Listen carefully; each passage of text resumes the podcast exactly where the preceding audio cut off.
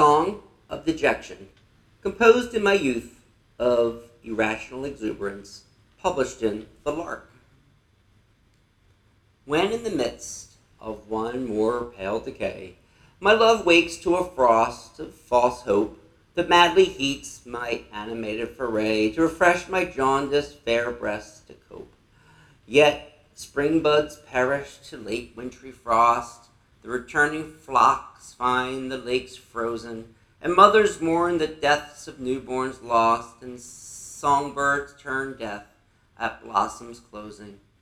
The lustful heart rouses blue between us, swells and strengthens with anticipation, exposing the soul to the light of Venus, then a shadow blackens revelation.